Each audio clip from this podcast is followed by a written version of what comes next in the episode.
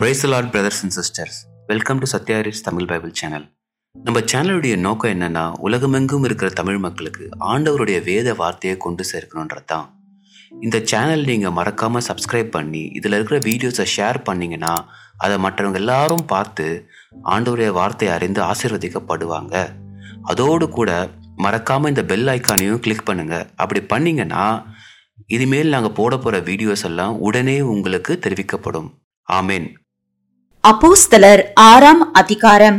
அந்நாட்களிலே சீஷர்கள் பெருகினபோது கிரேக்கரானவர்கள் தங்கள் விதவைகள் அன்றாடக விசாரணையில் திட்டமாய் விசாரிக்கப்படவில்லை என்று எபிரேயருக்கு விரோதமாய் முறுமுறுத்தார்கள். அப்பொழுது பன்னிருவரும் சீஷர் கூட்டத்தை வரவழைத்து நாங்கள் தேவ வசனத்தை போதியாமல் பந்தி விசாரணை செய்வது தகுதியல்ல. ஆதலால் சகோதரரே பரிசுத்த ஆவியும் ஞானமும் நிறைந்து நற்சாட்சி பெற்றிருக்கிற ஏழு பேரை உங்களில் தெரிந்து கொள்ளுங்கள். அவர்களை இந்த வேலைக்காக ஏற்படுத்துவோம். நாங்களோ ஜெபம் பண்ணுவதிலும் தேவ வசனத்தை போதிக்கிற ஊழியத்திலும் இடைவிடாமல் தரித்திருப்போம் என்றார்கள். இந்த யோசனை சபையார் எல்லோருக்கும் பிரியமாயிருந்தது. அப்பொழுது விசுவாசமும் பரிசுத்த ஆவியும் நிறைந்தவனாகிய ஸ்தேவானையும் பிலிப்பையும் பிரோகோரையும் நிக்கனூரையும் திமோனையும் பர்மினாவையும் யூத மார்க்கத்தமைந்தவனான அந்தியோகியா பட்டணத்தானாகிய நிக்கோலாவையும் தெரிந்து கொண்டு அவர்களை அப்போஸ்தலருக்கு முன்பாக நிறுத்தினார்கள். இவர்கள் ஜெபம் பண்ணி அவர்கள் மேல் கைகளை வைத்தார்கள்.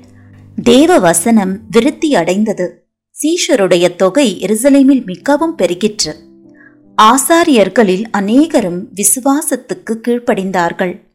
ஸ்தேவான் விசுவாசத்தினாலும் வல்லமையினாலும் நிறைந்தவனாய் ஜனங்களுக்குள்ளே பெரிய அற்புதங்களையும் அடையாளங்களையும் செய்தான். அப்பொழுது லிபர்த்தீனியர் எண்ணப்பட்டவர்களின் ஆலயத்தை சேர்ந்தவர்களிலும் சிரேனை பட்டணத்தாரிலும் அலெக்சந்தரியா பட்டணத்தாரிலும் சிலீசியா நாட்டாரிலும் ஆசியா தேசத்தாரிலும் சிலர் எழும்பி ஸ்தேவானுடனே தர்க்கம் பண்ணினார்கள்.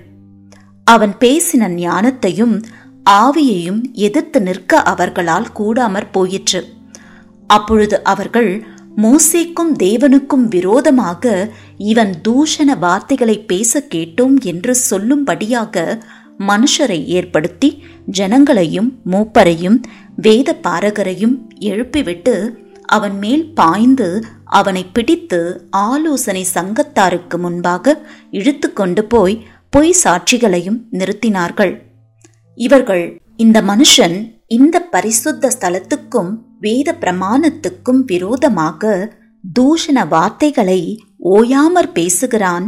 எப்படி என்றால் நஸ்ரேனாகிய அந்த இயேசு இந்த ஸ்தலத்தை அழித்து போட்டு மோசே நமக்கு கொடுத்த முறைமைகளை மாற்றுவான் என்று இவன் சொல்ல கேட்டோம் என்றார்கள். ஆலோசனை சங்கத்தில் உட்கார்ந்திருந்த அனைவரும் அவன் மேல் கண்ணூக்கமாயிருந்து அவன் முகம் தேவ தூதன் முகம் போலிருக்க கண்டார்கள்.